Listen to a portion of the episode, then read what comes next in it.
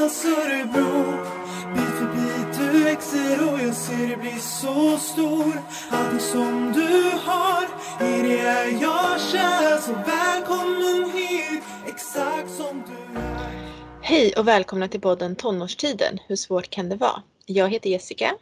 Och jag heter Helena.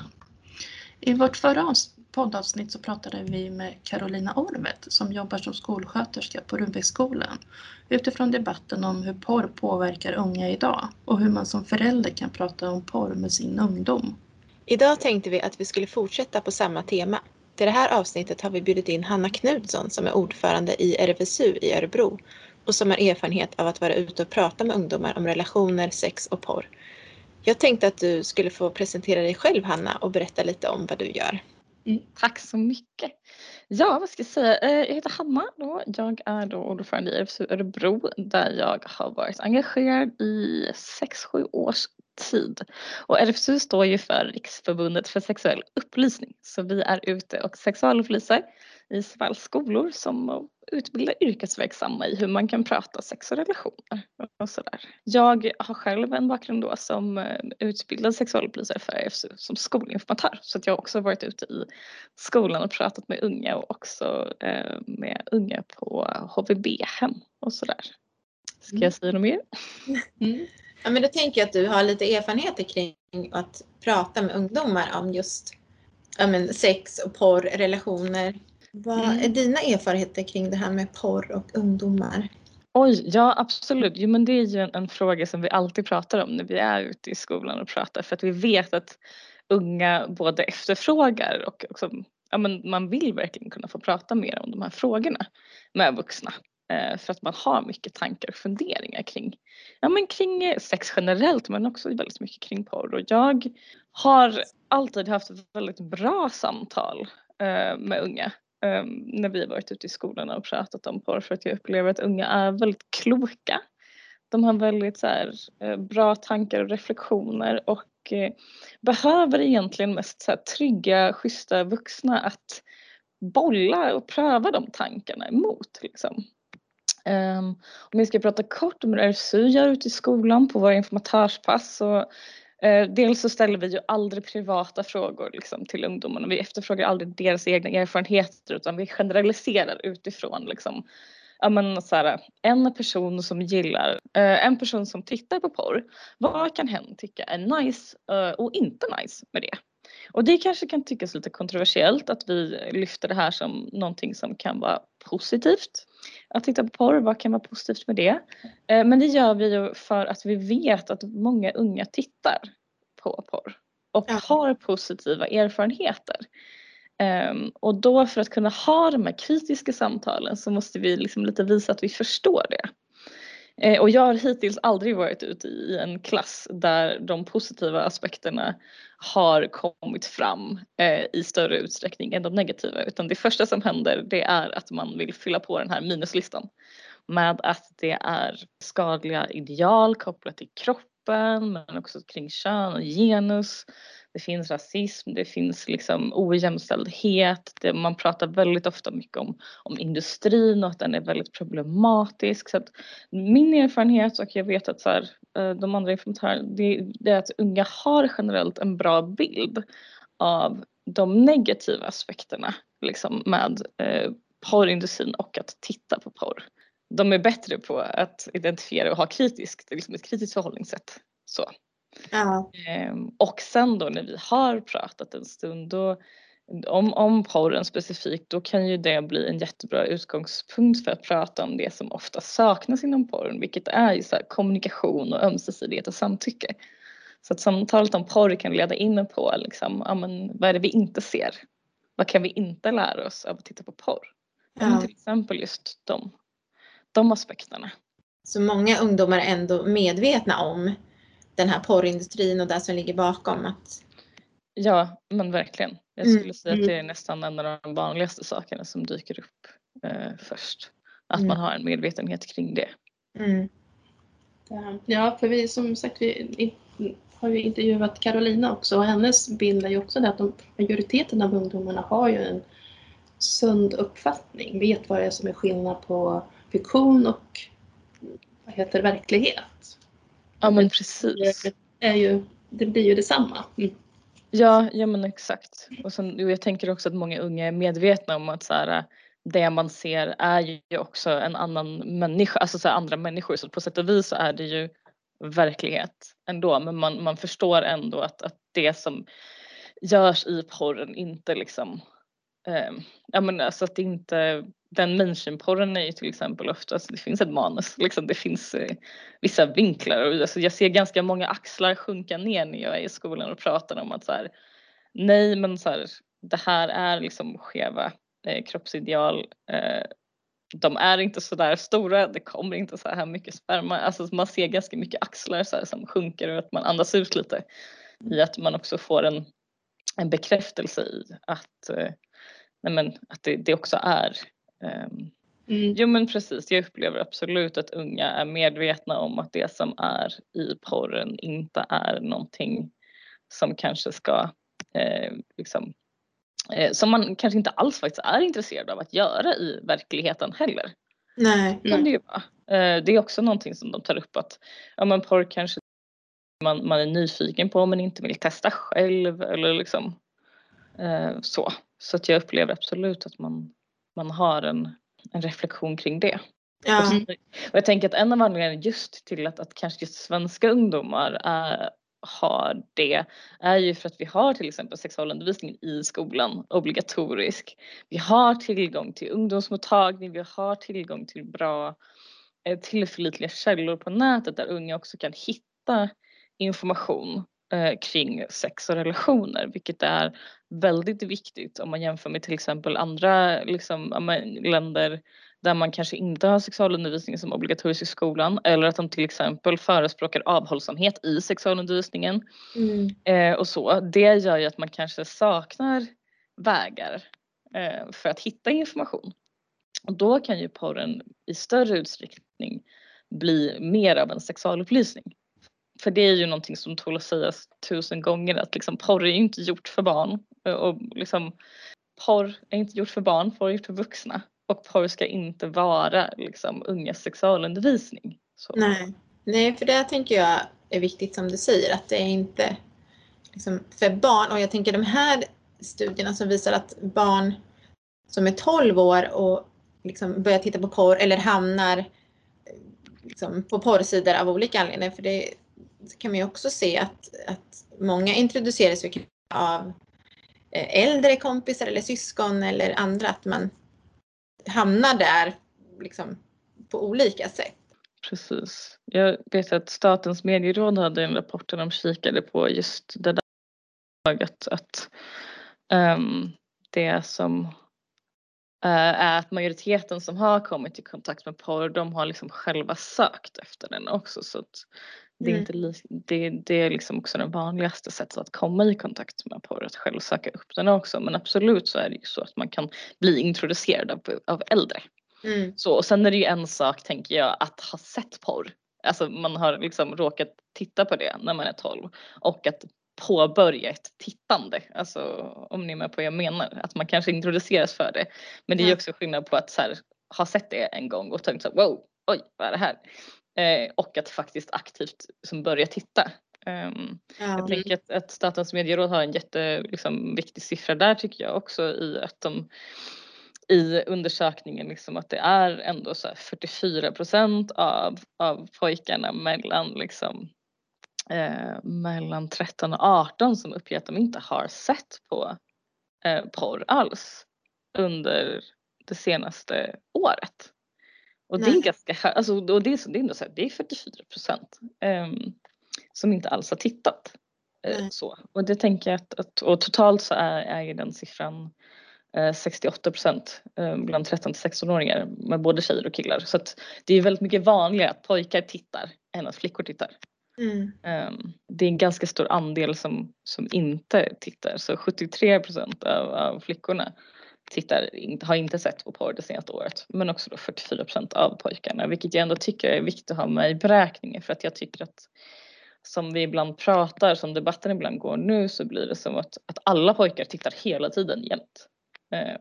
Ja, men precis. Ja. Det är lite den känslan jag också kan känna när det har varit så himla mycket om det här och vi har liksom, ja, men, och särskilt vi som jobbar liksom inom det vi gör att man tittar på föreläsningar, det är liksom, man nästan matas med det här känner jag. Det Mm. är, alla tittar på porr och det är Mm. från man är 12 år och sen Mm. tittar alla på porr Mm. hela tiden. Ja, Mm. men, och det är klart att det inte ser ut så men det är lätt att man blir liksom, ja men att man blir liksom uppskrämd eller vad ska jag säga? Mm. Att, liksom, men gud är det så här det är? Ja. Är det så här Mm. hemskt? Och, hur, och de kan inte se skillnad på det här och hur ska det bli? Ja men Mm. det är lätt tänker jag som förälder att man, Ja gud, det är klart, vem skulle inte bli orolig och rädd?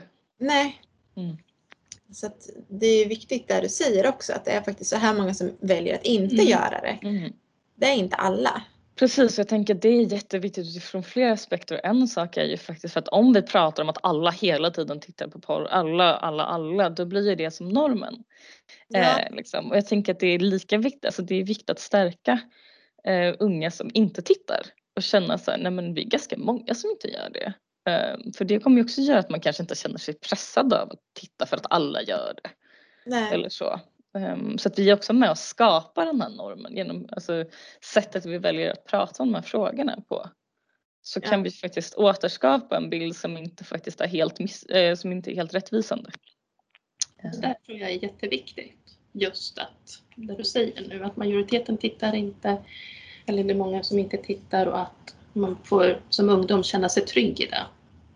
Men precis, jag tänker att det är en viktig reflektion att göra och man ser också så här från Statens medieråd så har de dessutom sett en liten, de har sett en minskning liksom i, i eh, andelen eh, killar som eh, svarar nej, alltså om, eh, när de svarar om de tittar på porr eller inte. För där har andelen pojkar som uppger att de inte tittar på porr, de har liksom ökat från 35 procent i den förra undersökningen som var till 44 procent som det är nu då. Eh, Så att andelen som uppger att de inte tittar ökar också. Man kan också få, annars får man ju bilden av att det bara ökar lavinartat. Alltså Ja. eh, konsumtionen, liksom att den skenar. Sen är det, sen är det ju absolut att mängden porrtittande ökar i, i takt med ålder. Så. Ja, Mm. ja men precis. Mm. En annan intressant grej jag tänker är också att, att vi, vi är ju också väldigt oroliga för hur unga eh, barn och unga påverkas när man tittar på porr. Eh, så här, hur blir man rädd? Blir man, vad tycker man egentligen? Så, och då hade de också i, i Statens medieråds Ungar och internet eh, så fick man kryssa i så många alternativ som man ville på frågan finns det något innehåll i tv, film, spel eller på internet som du blivit rädd, ledsen eller deppig av i procent. Och då eh, ser man att det barn och unga då framför allt tycker det är jättejobbigt att se är när barn lider eller mår dåligt, fattiga människor, när djur är sjuka eller lider. Alltså så som exempel liksom. Men om man då tar eh, så har de också efterfrågat erfarenheten av porr, att titta på porr och då är det liksom bland de lite äldre barnen så är det 5 som uppger att de har tyckt att det har varit något som har gjort dem rädda, ledsna eller deppiga. Eh, Mm. och det är 8% av de som är mellan 9 och 12 så då är det lite högre. Men jag tänker att det kan också vara en, en, en viktig siffra och, alltså så här, när vi tänker att barn blir så otroligt kanske negativt påverkade av att möta porr på nätet så, så visar den undersökningen i alla fall att det inte riktigt är, är på det sättet. Nej. De flesta uppger att de inte blir påverkade särskilt mycket alls. Alltså så. Ja. Att de inte känner någonting särskilt. Eh, så. Mm. Men jag tänker utifrån den här debatten då om man ska fundera över vilka risker det skulle kunna vara med att titta på porr. Varför den liksom Mm. har uppstått. Vad skulle riskerna kunna vara om man... Det jag tänker kan vara risken eh, med porr och mainstream-porren som den ser ut är ju såklart att den kan reproducera eh, ojämställdhet i heterorelationer till exempel. Ehm, och det är ju både utifrån, ja men dels då utifrån hur sex kan se ut. Vad är sex? Um, är det enbart fokuserat på så här, vaginalsamlag, penetration? Alltså, är det, alltså, det finns en risk att det kan bli väldigt ensidigt liksom, med vad bilden av sex är. Och då är det dels utifrån sexuella praktiker men också tänker jag utifrån just könsroller och sådär. Um, ehm, att, det, att där riskerar man verkligen att, att upprätthålla den bilden av män som aktiva, kvinnor som passiva, kvinnor som ska liksom tillfredsställa män eh, och så. så och, och där tänker jag att porren är ju också en produkt av ett ojämställt samhälle. Mm. Um, så att ibland kan det låta som att det är porren som gör att samhället är ojämställt. Men jag tänker att, att, att porren ser ut som den gör idag har ju att göra med att samhället idag är ojämställt. Mm. Ehm, det är en reproduktion av, av hur samhället, eller en reflektion av hur samhället ser ut. Men det gör ju också i sig att den riskerar att bidra till att reproducera det här. Um, och då tänker jag att det är också precis lika viktigt att vi pratar om andra former av liksom till exempel populärkultur. Eh, vilka normer förstärker vi där kring sexualitet, ja, men kring heterosex? Då kan vi ju tänka på så bara tv-serier eller filmer. Vilken typ av sex eh, får vi se?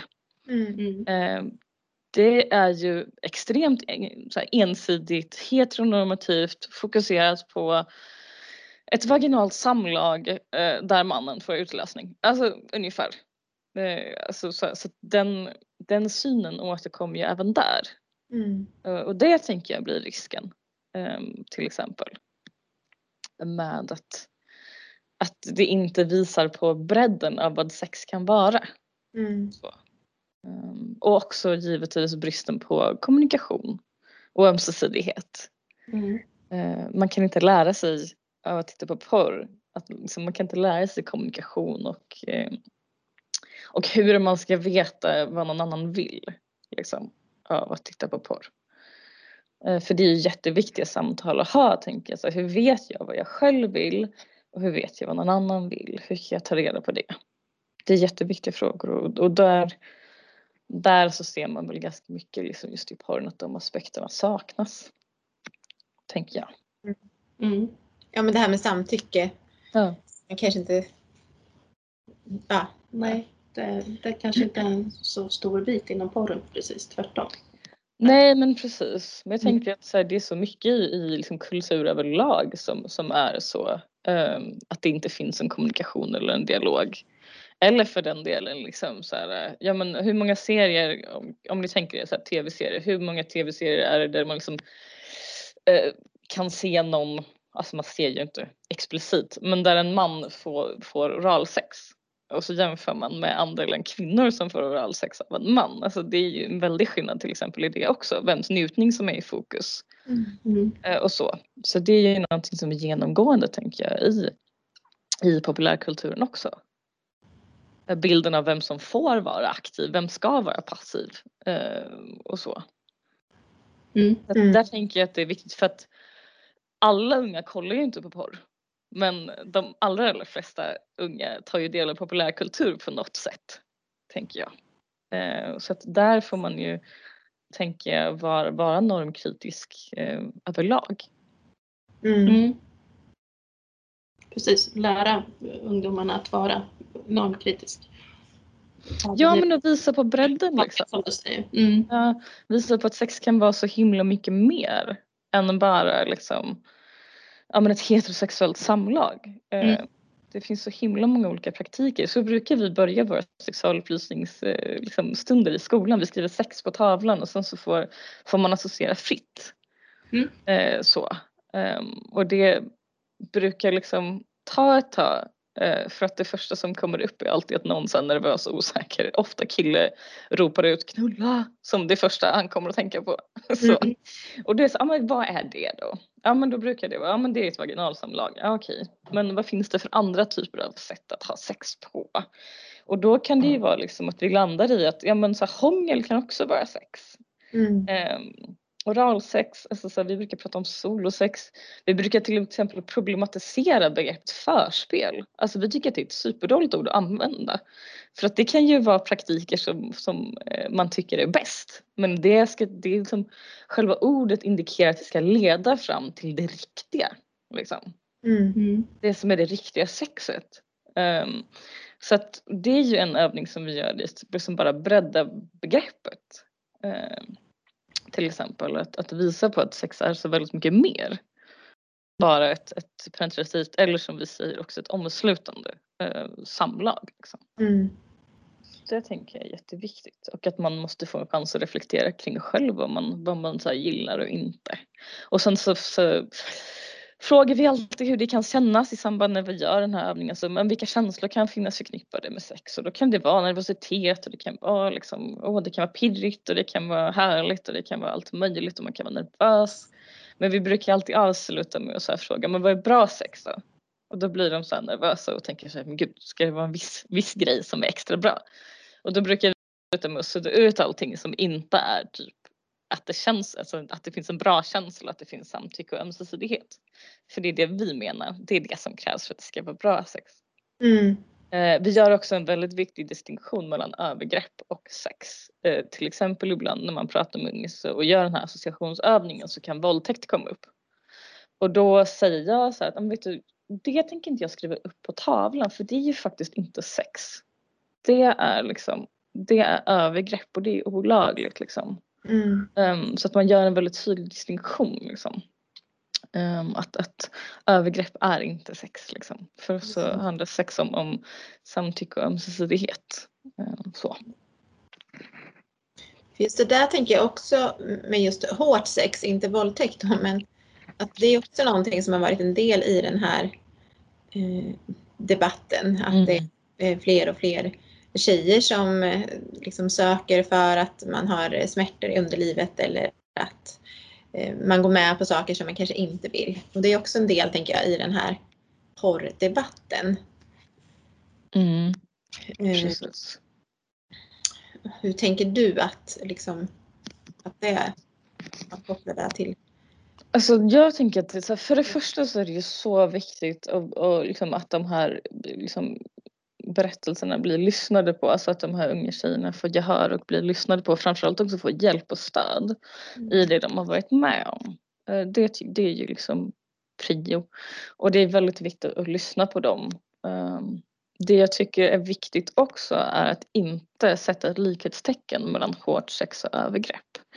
För att själva alltså definition, alltså hur definierar man ens hårt sex? Ehm, för de berättelserna som jag har tagit del av i alla fall i den här debatten som har varit, det har ju inte handlat om, det har just inte handlat om, det har ju handlat om övergrepp och det tycker jag att de här unga tjejerna förtjänar att få liksom bli bekräftade i. Mm. Att, att så här, hårt, det är inget som man blir utsatt, då blir man ju utsatt för ett övergrepp. Liksom. Då är inte det hårt sex för att människor kan ha samtyckande sex på en massa olika sätt Mm. eh, och ha, ha ett härligt och njutbart sexliv. Men nyckeln här är ju om det finns samtycke och ömsesidighet. Man kan bli utsatt för övertramp och övergrepp som inte har med hårt sex att göra. Alltså det behöver inte vara hårt sex för att det ska vara ett övergrepp heller. Så att jag tycker att det är en ganska problematiser, alltså problematisk eh, ehm, ja men vad ska jag säga? Eh, nej men jag tycker att det är ett problematiskt sätt att jag tycker att det är problematiskt att sätta ett, ett likhetstecken just mellan hårt sex och, och övergrepp. För att jag tycker att det blir missvisande och det, det de här unga tjejerna ger uttryck för behöver liksom eh, kallas för vad det är, liksom, tänker jag. För att jag tänker att det annars också kan bli så att unga som har sex som de själva gillar plötsligt börjar reflektera så oj det sätt som jag har sex på det är okej jag gillar det och min partner gillar det men det kanske är fel. Mm. Alltså så att om vi lägger in en, en aspekt av att någon annan ska bestämma vad som är okej sex då, då riskerar vi också hamna liksom i i en någon slags moralisk debatt som riskerar att både så stigmatisera och liksom göra pratet om sex som lite, lite tabu. Liksom. Ja, för där, är vi ju tillbaka igen det här med till samtycke. Precis. Du också sa att det behöver inte vara hårt sex för att det ska vara ett eh, övergrepp. Precis, för jag tänker att det är jätteviktigt att vi inte förstärker den bilden. För jag menar, det kan vi också prata om hur det porträtteras till exempel i populärkultur eller så. Hur ser ett övergrepp ut? Mm. Jag tror att det kanske är också många som inte ens liksom Nej men om man tittar på hur övergrepp porträtteras i populärkulturen så är det ju också jätteproblematiskt för då är det oftast ganska våldsamt och det är ganska liksom någon som skriker och någon som säger nej, nej, nej och så behöver det ju inte allt se ut. Så därför är det så otroligt viktigt att prata med unga om vad, så här, vad är ja och nej signaler? Hur kan jag veta vad jag själv vill och hur kan jag visa det? Eh, hur kan jag veta vad någon annan vill? Vad ska jag leta efter för typ av ja-signaler? Mm. För vi brukar prata om att allt som inte är en ja-signal är en nej-signal. Mm. Eh, och då får man liksom prata med unga, men vad kan det vara? Hur kan man veta att, vad, så att någon inte vill? Ja men de kanske säger det eller de säger nej eller de men det kan ju också vara mycket mer subtila saker. Att man liksom blir mer passiv, att man försvinner bort lite, så här, zonar ut eller liksom blir tyst eller, eller sådär. Liksom. Och, och, det är jätteviktigt att ha samtal med unga så att de förstår så här, vad, vad ska jag leta efter då? För många av de unga som vi möter de har inte haft sex eller de kanske inte alls har befunnit sig i de situationerna mm. um, innan. Eh, heller. Så det tänker jag är jätteviktigt att, att, prata om och något som är viktigt när man pratar om så här, vad kan man leta efter och vad är ni-signaler. Det är ju så himla viktigt att prata om vad gör man då om man upptäcker att så här, men vänta nu, nu fick jag en massa ja-signaler men nu känns det som att, att de försvann lite. Vad gör man om man märker att den man har sex med kanske liksom plötsligt blir lite mer passiv eller inte verkar vara där på samma sätt. Mm. Och då har vi pratat med, med unga om det. Liksom. Hur kan man, vad ska man göra då? då? För att det är ju lätt att det så framstår som en total katastrof. Men det kan ju handla om att just den grejen kanske inte den personen som man har sex med tyckte om. Och vad kan man göra då? Och då brukar vi prata om att ja, men då får man liksom så här, då får man stoppa och så får man kanske tänka så här, men vad var, sista, vad var det sista jag gjorde som fick ja-signaler? Mm. Kan jag testa det? Mm. Eh, för att det är inte alltid man kanske vågar. Eh, för när vi frågar unga så vad kan man göra? Men man kan fråga. Man kan fråga sådär, om det känns bra eller inte. Eller, ja, men är det alltid lätt då? Nej, nej det kan ju vara jättesvårt att säga liksom att prata. Så hur kan man fysiskt göra? Ja, man, man kan faktiskt backa och se om den andra följer efter. Ta den initiativ. För det kan vara viktigt att prata om att även om en person kanske säger nej till en praktik man kanske inte vill ha ett samlag men man kanske vill hångla. Alltså man kanske säger nej till en sak men ja till en annan. Mm. Så att också unga får känna att det, det, är svårt med kommunikation. Det är klurigt och man måste öva. Och eh, då veta att så här, det är ju inte kört bara för att det kanske blev liksom um, en miss i kommunikationen heller så betyder det inte att man måste gå hem. Så man kan också stanna upp och bara Nej men det är viktigt för unga att se att så här, blir det missar i kommunikationen om man blir osäker och inte vet, då vet man vad man kan göra. Liksom. Um, att man får konkreta handfasta tips. För att jag upplever att man ibland är alldeles för bra på att säga till unga, gör inte det här, gör inte det här, gör inte det här. Det här kan man göra. Så här ja, kan man precis. Ja. Just där, hur ska det kännas? Och det tror jag är jätteviktigt att unga får reflektera kring så hur, känns det med, hur känns det när det känns bra i magen liksom? Och att, att våga också uh, hur ska man liksom våga lyssna på, på den känslan om den, om den känslan försvinner? Liksom. Um, så att stärka unga i det.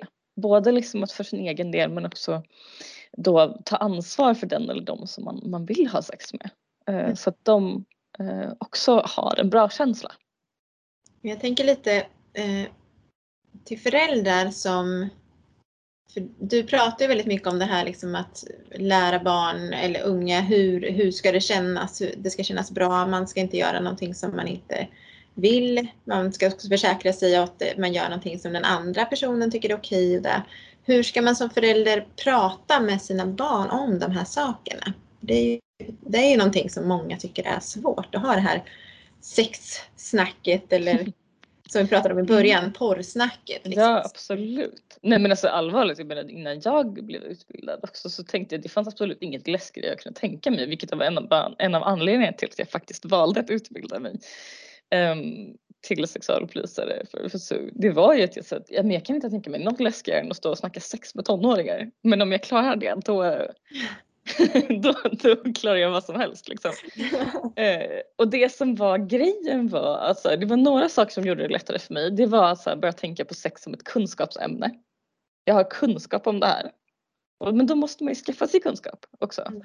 Eh, och för man kan inte bara utgå från sig själv. Jag tror att det är det som många gör som gör att det blir jättemärkligt och knepigt. Det är att man har bara sig själv och sina egna preferenser kanske att utgå från. Mm. Um, alternativt också sin egen sexualupplysning i skolan som kanske inte alltid var tipptopp. Jag vet inte hur er sexualupplysning var men, men Mm. Min lämnade en hel del att önska liksom. Så att vi har ju inte, så vuxna kanske inte har så mycket sakkunskap helt enkelt eh, om, om det här. Nej. Och man har kanske inte metoder och verktyg. Så då är det klart att då känns det ju jätte eh, kan jag tänka. Mm. Ehm, att prata om någonting som är så privat. Eh, för att man har sig själv som någon slags referensram. Så att det jag skulle rekommendera är ju så här, först och främst att inte ta det stora porrsnacket. så, utan att så här, dela upp det i små bitar och försöka göra det till en, ja men om man nu är föräldravårdanshavare, eh, bonusförälder eh, och har unga i sin närhet, liksom att försöka göra de här samtalen till återkommande. Att skapa en lite mer så här, ja men så att det blir ett lite mer naturligt inslag liksom i tillvaron. Och det behöver ju inte vara då att man hoppar rakt på att prata om porr. Det kan ju kännas jättekonstigt för egen del och det kan också kännas konstigt för ens barn eller den tonåring man ska prata med. Om det hux flux från sidan kommer eh, liksom ett porrsnack. Mm. Eh, och då skulle mitt tips vara att så här, just börja prata Ja, men alltså, tycker man att det känns obehagligt, man kanske helt enkelt bara får bestämma sig okej, en gång i veckan så ska jag ha ett samtal med min ungdom om sex och relationer på något sätt. Så börja typ införa det. Eh, och då kan man ju förbereda sig, vad vill jag prata om då den här gången? Vad känns viktigt att förmedla liksom?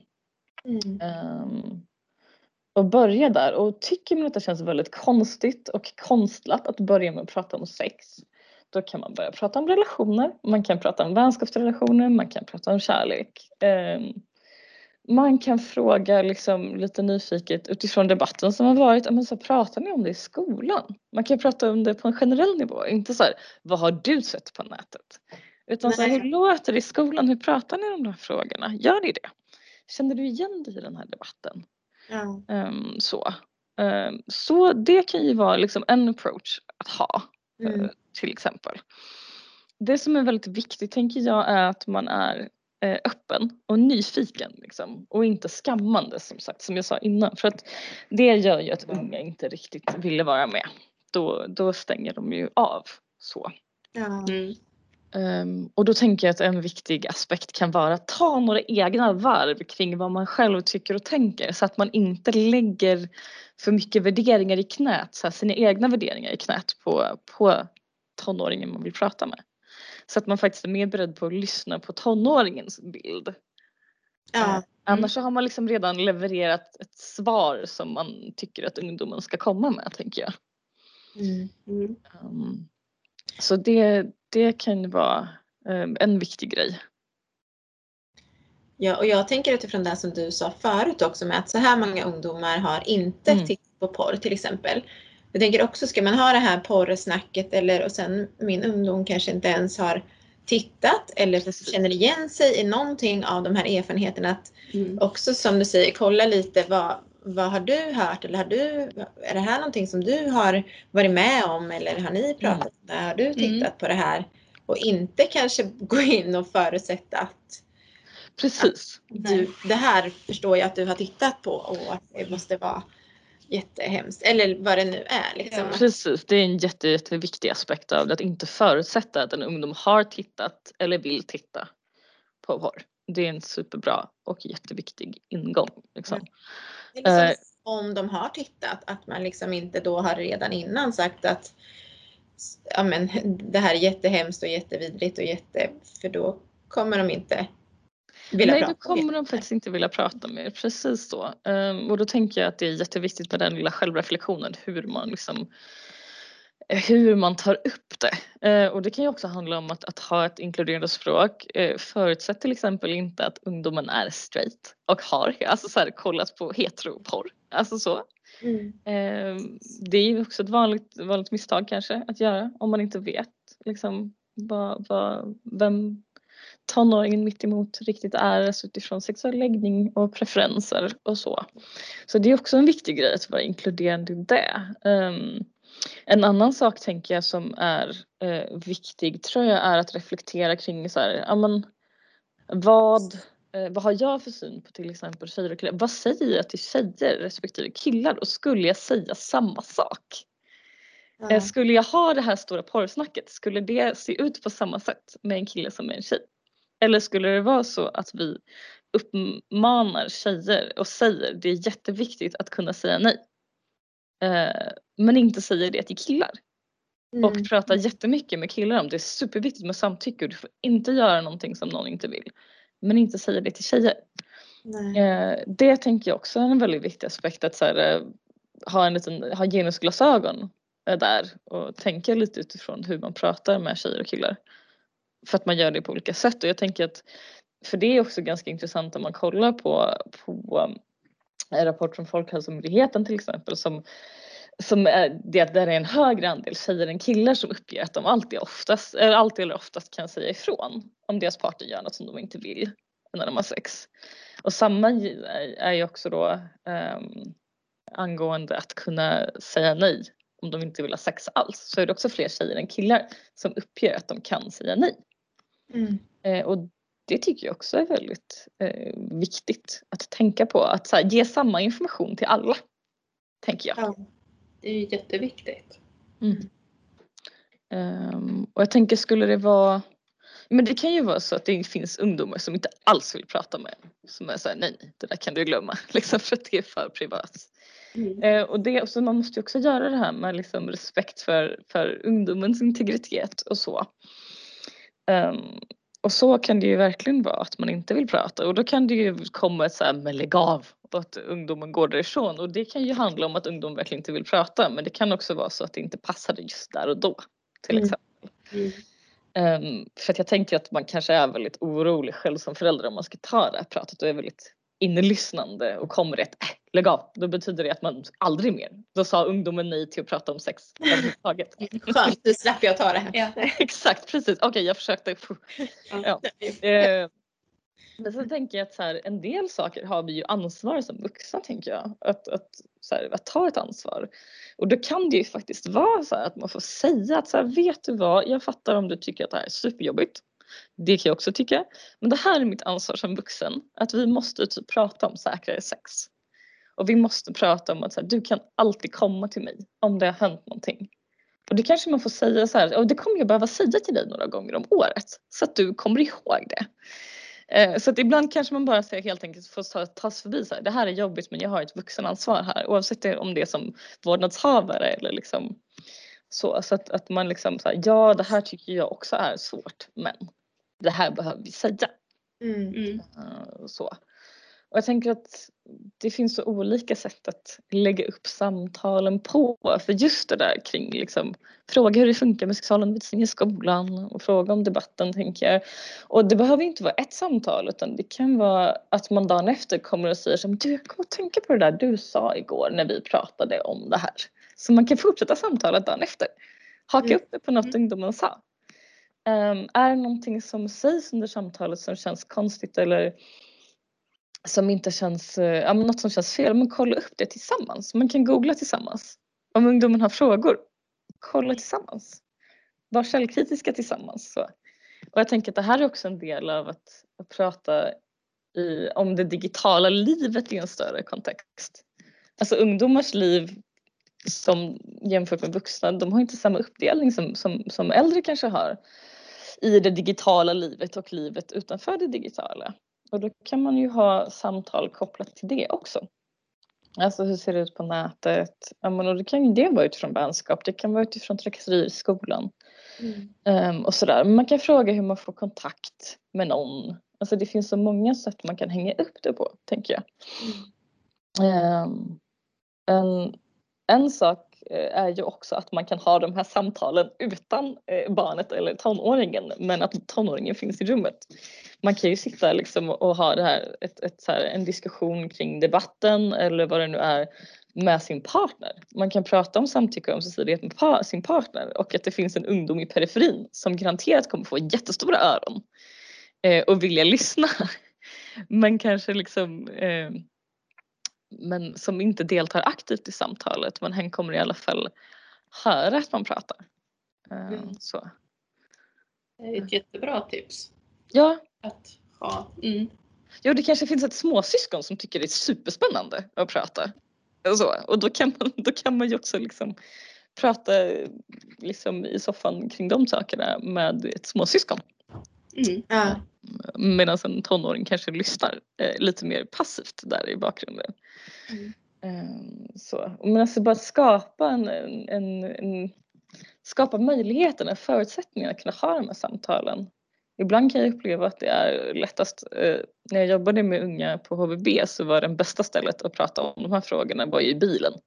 När man inte sitter mitt emot varandra utan man är ute och kör en sväng. Eh, och så. Mm. För då behöver man inte titta på varandra till exempel. Precis. Så. Det är väl också, det, det är ju, bilen är ju en väldigt bra ställe att prata överhuvudtaget. När det blir Mm. frågor. Så att, mm. Eller pyssla med någonting eller lägga pussel eller något sånt där. Exakt. Mm. Ja, jag tänker att man också kan passa på att ta frågor, alltså så här, fånga frågan i luften och det kan ju vara, nu pratar vi ju en hel del om populärkultur, pausa i något i en Netflix-serie. Om det är något som händer som är skevt och konstigt och bara wow, vad händer här? Mm. Mm. Det går att skapa diskussioner utifrån filmer man ser, alltså med- medan man tittar. Mm. Så. Ehm, så jag tror att, att jag som, alltså så här, nu är inte jag förälder själv men jag tänker att så här, det, det skulle nog få mig att känna mig lite lugnare så att det finns så många olika ingångar att kunna ta de här olika samtalen. Att det inte måste vara det stora läskiga porrpratet.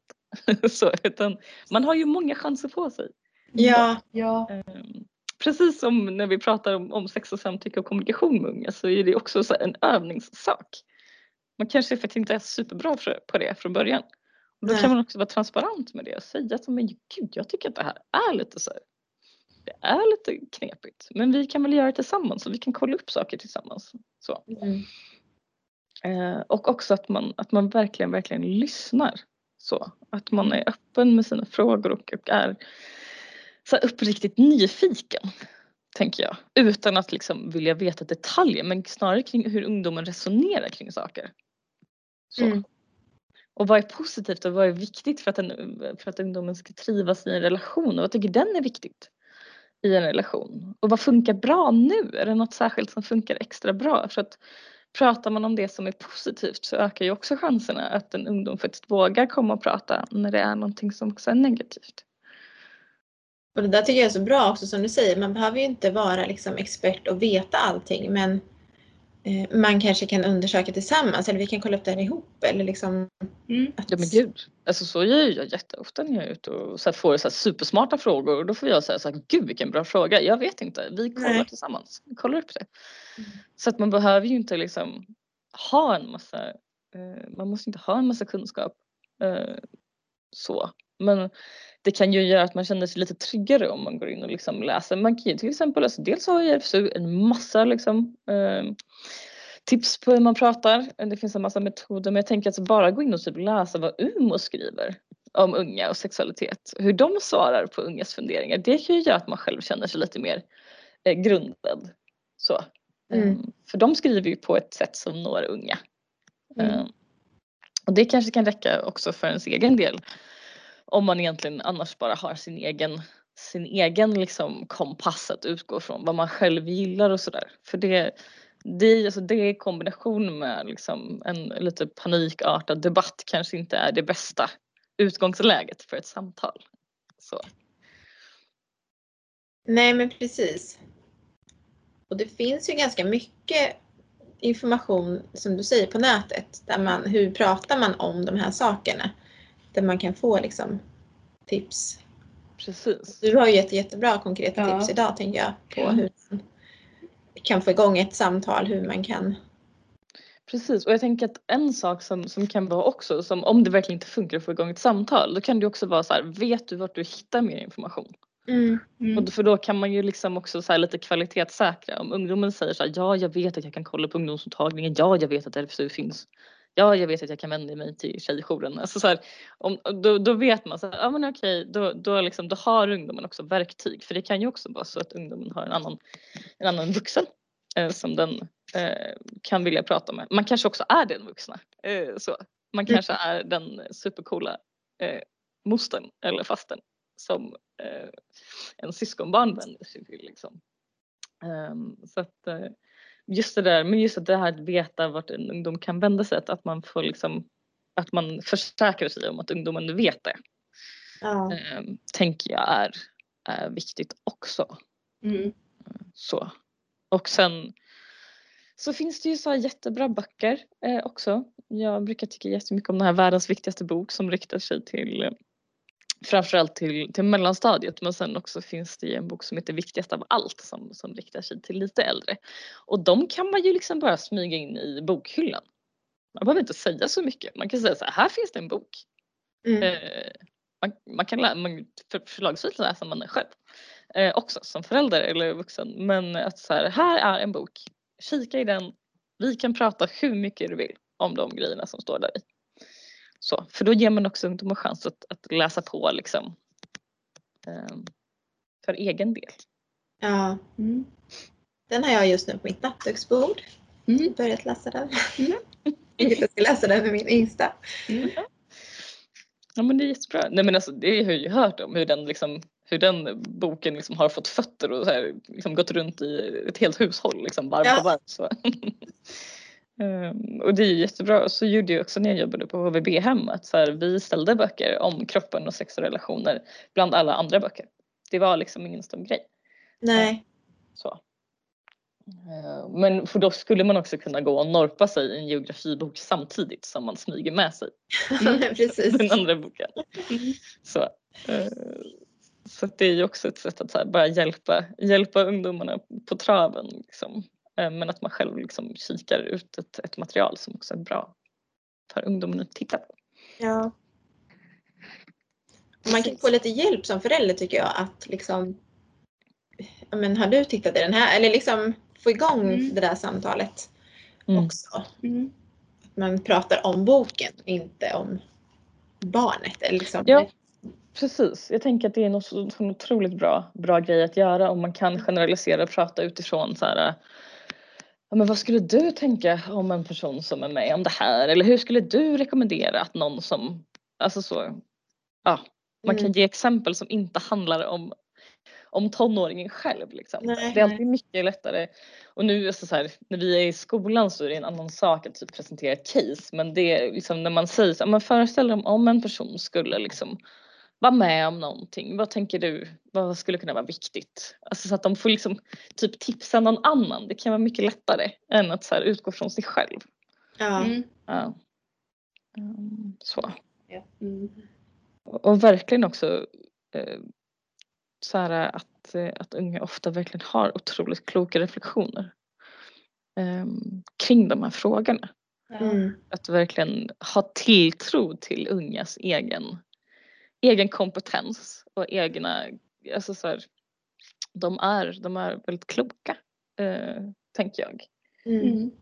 Eh, och vill ta ansvar och vill lyssna. Alltså så, det är ju en övervägande majoritet av unga som säger att det är jätteviktigt att kunna så här, kommunicera med sin partner om de här frågorna till exempel. Så att ta hand om det, ska jag säga. Typ, alltså värna det och främja det. Liksom. Lyfta det som är positivt. Mm. Eh, Det unga är bra på.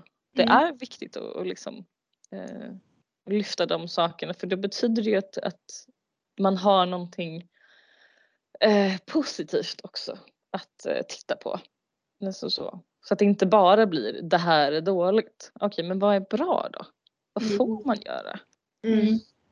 Ehm, för det, det är ju också någonting som uh, vår RFSUs uh, informationsverksamhet utvärderade här och utvärdering kom förra året och det är ju en sak som eleverna själva då i skolan har uppgett är väldigt bra. Att så här, men vi är inte så dömande, vi är inte så här, vi kommer inte in med färdigt svar liksom så här, utan att man får reflektera och resonera kring saker.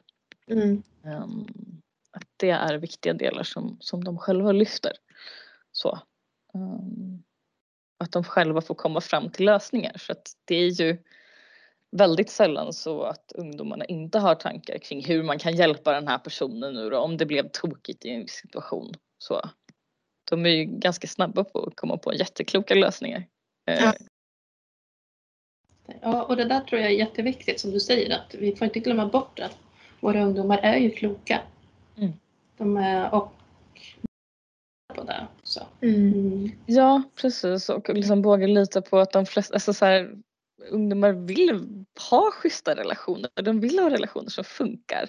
Mm. Eh, de vill lära sig mer om samtycke och ömsesidighet. Och, så de vill prata med vuxna om de här frågorna också.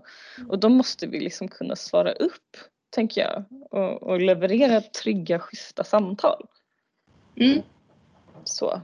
Jag Mm. tycker att det är Mm. jätteviktigt. Ehm, och då kanske man behöver som förälder eller som vuxen gå några varv, gå en match med sig själv, eh, läsa på eh, och så så att man känner sig lite grundad. Um, men sen samtidigt inte ha för höga krav på sig själv för det är verkligen jätteokej att säga gud vilken bra fråga, jag vet inte. Eller Mm. så här, wow, gud vad spännande, jag har inte ens tänkt på det. Vad tänker du? Mm. Mm. Så, alltså så här, se det som ett teamwork. Liksom. Ja. Precis. Men där du kan vara en bra förebild i hur du väljer att bemöta ungdomen. Mm. Så, du behöver inte vara experten utan mer, mer vara en, en bra samtalspartner. Så. Precis. Det är superbra tips. Ja, det är det. Och också det här att man säkert kan lära sig en del också av att prata med unga. Man får massa kloka reflektioner för egen del. Liksom. ja. Absolut. Mm. Sen det här som jag tror vi nämnde förut, att fånga när de vill prata om det eller liksom ja, men, Mm. ta det lite när det kommer. Man kanske Mm. inte behöver liksom, sitta ner och ha det där snacket utan liksom, få in det i ja, men om man tittar på film eller sitter i bilen eller liksom vid de tillfällena. Det behöver liksom inte vara nu ska vi sätta oss och prata igenom reda ut det här. Utan, Nej. Precis. Ibland kanske man behöver bestämma sig för att okej, på onsdag efter middagen så tänker jag öppna den här dörren. man kanske måste liksom Ibland behöver man Ja, kanske ja, ibland. precis. Ja. eh, så, eh, för sin egen del. Men sen Ja. tänker jag att ju, ju mer man liksom kan få in de här samtalen ju mer naturligt kommer det att bli. Ja. Liksom, att kunna komma med frågor. Det kan ju vara att man har ett samtal på onsdagen efter middagen. Mm. Mm. Men reflektionen och frågan kommer inte förrän på söndag. Liksom. Att så här, du det där vi pratade om. Ja. Um, så här, det är en grej. Alltså så. Mm. Um, att man tänker på det, om man tänker på det som en, en liksom, ett hela tiden pågående samtal. Mm. Ja. Um, för då, då blir det ju hellre, då är det, har man ju hellre aldrig så här, det är aldrig för sent. Liksom så här, Åh nej nu sumpade jag det. Nej för det här är ju ett samtal som vi har hela tiden. Alltså så, det, det, är, liksom, det är en del av liksom, eh, vår relation att vi pratar om de här sakerna ibland och då blir det ju aldrig så att det är kört om ni är med vad jag menar. Utan man kan alltid, man kan alltid köra en liten omstart. Mm. Eller Ja. testa en annan infallsvinkel. Liksom. Mm. Mm. Ja, och som du sa förut, att att man bestämmer sig för sig själv att en gång i veckan ska vi prata om. Precis. Och det kan vara något jättelitet och det kan vara allt ifrån att så här, reflektera kring en reklamfilm och hur skev den var Mm. utifrån en mansroll till exempel. Eller men till att så här, prata större saker också. Men det kan vara så det här det lilla liksom. Smyger man in det så kommer det ju bli också lättare och lättare. Mm. Så. Och som sagt, är, känns det liksom jättestort, ja men börja prata om vänskapsrelationer. Vad är viktigt i dem? Liksom? Mm. Hur ser det ut med kompisar och, och alla de här grejerna? Mm. Och också liksom, alltså just kopplat till, till, till porren så kan man ju också prata om det och liksom att om man om man själv tycker att man tittar mer än vad man skulle vilja, ja men så här, vem pratar man med då då? Men om man tänker utifrån porr och att det kommer frågor om liksom ja men vad är att kolla för mycket och så här, kan man titta, är det farligt att titta mycket på porr? Och då tänker jag att det är jätteviktigt att till exempel prata med en ungdom att säga, ja men det är också någonting man måste eh, känna efter själv så här, om det är någonting man inte mår bra av. Men då, då ska man ju prata med någon om det och då kan ju det vara liksom ungdomsmottagningen eller själv som förälder eller sådär men att det är viktigt också att så här, vad känns bra? Ehm, Mm. för det är ju det är någonting som vi behöver tänka på också.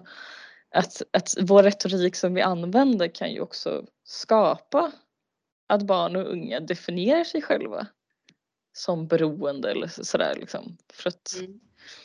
Eh, för att de vet liksom inte vad det vad är det för det är ju liksom inte en diagnos som finns och det finns ingen specifikation på vad som är ett sånt beroende till exempel utan just för att återgå till alltså att ungdomar själv måste säga vad känns bra.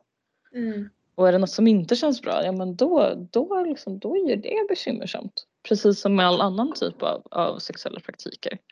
Och då ska man ju liksom prata om det och hitta hjälp. Um, men jag tänker att just den, den, uh, den retoriken riskerar ju att göra unga ganska förvirrade och liksom ganska så här, uh, ja, men, så här, bekymrade. Om vi pratar om sex och relationer som enbart någonting farligt. Då blir det ju att unga kommer liksom så här, till slut känna, men gud finns det något bra med att ha sex? Det är väl inte farligt att ha sex? Alltså så. Mm. Um, men att just prata om att, att så här, det är super, det ska kännas bra, det ska kännas nice och det är alldeles oavsett um, vilken typ av sex som man pysslar med och om det inte känns bra att, att man också då berättar för en ungdom vart hen kan vända sig. Om det nu är så att den inte kanske känner sig bekväm med att prata med förälder. Så. Um, att, att hänvisa vidare liksom, tänker Mm. jag är viktigt. Mm. Ja, det är det. För det kan ju vara så, jag tänker även om man har en jättebra relation till sin tonåring eller ungdom så kan det vara så att de kanske inte vill komma och prata med en om sådana saker i alla fall. Att, liksom, så att de också känner att det är okej att prata med någon annan. Och att Mm. man själv inte som förälder känner sig misslyckad heller om mitt barn inte kommer och vill prata sex med mig. Mm. Precis. Precis. Mm. Nej men det är verkligen, verkligen jätteviktigt för det kan ju vara så att den personen, vuxna personen man vänder sig till, det kanske är någon liksom, på skolan som man känner sig trygg med, det kanske finns en kurator, det finns någon på ungdomsmottagningen liksom. och då tänker jag att man har verkligen så här har man haft de här samtalen som förälder och liksom försökt lyfta frågorna och i alla fall sagt de här grejerna för att jag finns här, här hittar man information, vet du vart du ska söka efter information, då, då kan man ju liksom inte tvinga sig på sin ungdom liksom. Eh, så, för att det är ju så väldigt olika. Jag, menar, jag tänker att de flesta, om de fick tänka tillbaka så här, "Ah, hade du velat att dina föräldrar pratade om porr med, med dig? Ja, så här, kanske inte. Nej. Så. Och det, det är som sagt det är verkligen inte ett misslyckande för det finns så många andra sätt att, att liksom eh, ge information på. Tänker Mm. jag. Det är ju inte ett så här, det är ju inget så här bevis på om man är en bra förälder eller inte. Så. Men att det också verkligen kan vara en, en del av en process eh, också. Mm. Ehm, att våga prata och sen kanske man vill våga prata om en del grejer men inte alla. Alltså så, man kanske kan ta upp en del aspekter av relationer eller lust eller vad det nu kan vara. Men man kanske pratar med andra om, om, om resten. Så. Mm. Mm. ehm, men ja. Ja, för att som tonåring så är det ju det här man ska försöka, man ska ju frigöra sig från sina mm, vårdnadshavare och, och, det, och samtidigt så är de viktiga men att man söker sig utåt till andra också som blir Mm. viktiga att prata med. Så att, Precis, Mm. men verkligen. Det är ju så många som uppger att de pratar med just sina kompisar och sådär men samtidigt som man uppger att man skulle vilja prata mer med vuxna. mm, Ehm, så. Så, att, och det, så det kan man ju också kanske känna sig eh, lite lugnad av eller om man ska säga inför det här liksom typ eh, inför att man ska våga sig på att börja prata. Eh, så. Men att det just finns så väldigt många olika vägar till att, att ge liksom unga de verktyg som de behöver. Tänker jag. Mm. För att kunna ha schyssta sunda relationer och eh, härligt göttigt sex om de vill. Liksom. Mm. Ehm, med andra personer som tycker att det är härligt också. Ehm, så det finns så många sätt att skapa de här förutsättningarna tänker jag. Ehm, mm.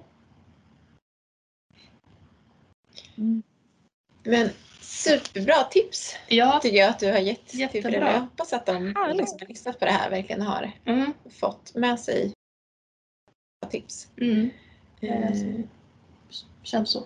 ja. Mm. Kanske alltid kan lägga upp en liten eh, tipslista med lite, vi har pratat om lite böcker och lite annat. Kanske går att lägga på, på sidan, poddsidan. Absolut. Det kommer vi att göra. Absolut. Vi lägger med lite tips på Ja, eh, boktips och länkar i, Mm. podd. Ja, i våran, där vi, där vi ger lite information om vad avsnittet Mm. handlar om. Precis. Så Då kan man hitta det där, där du har pratat om, eller vi har pratat om här. Mm. Precis. Ja.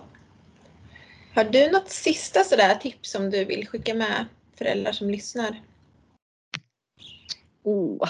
Eh, nej men alltså det finns ju, jag känner att, ja, nu ska vi se. Jag ska tänka lite först och sen så får vi får klippa lite här. Ehm, nej men så här, jag tror att jag förstår att de här liksom, debatten skapar väldigt mycket känslor och väldigt mycket oro och det är så fullt förståeligt. Jag tänker att så här, kom ihåg att de allra flesta unga har relationer som de är nöjda med, sexliv som de trivs med och liksom att där de känner att de kan ehm, göra det de vill och säga nej till det de inte vill. Um, och att det är viktigt att ha som ingång, alltså att man ändå har det någonstans i bakhuvudet när man vill ha de här samtalen. Att, um, att det finns en oro men att man inte låter den styra samtalet utan snarare se på det som att man har de här samtalen för att ändå bara stärka ungdomar i det de redan har så här ganska kloka tankar kring. Så att, och då kan ju det handla om just de här konkreta, hur kan man visa att man vill, hur kan man visa att man inte vill, men kanske väldigt mycket också det här, men hur säger man ja? Inte bara hur säger man nej? Mm. Och också som en, en sista också, säg samma sak eh, till din dotter som du skulle säga till din son och tvärtom, alltså så här, ge samma information oavsett liksom eh, din tonåringskön och sen samtidigt då inte förutsätta sexuell läggning eller tidigare erfarenhet utan lyssna och vara nyfiken. Och med det tänker jag att vi tackar dig så jättemycket för att, du, att vi fick prata med dig. Mm. Jättetack. Mm. Ja men tack själva, jättekul. Jätteintressant. Mm. Och tack till er som har lyssnat. Hej då. Mm. Hej då! Hej då! Du växer och jag ser dig bli så stor. Allting som du har, i det är jag kär. Så välkommen hit, exakt som du är.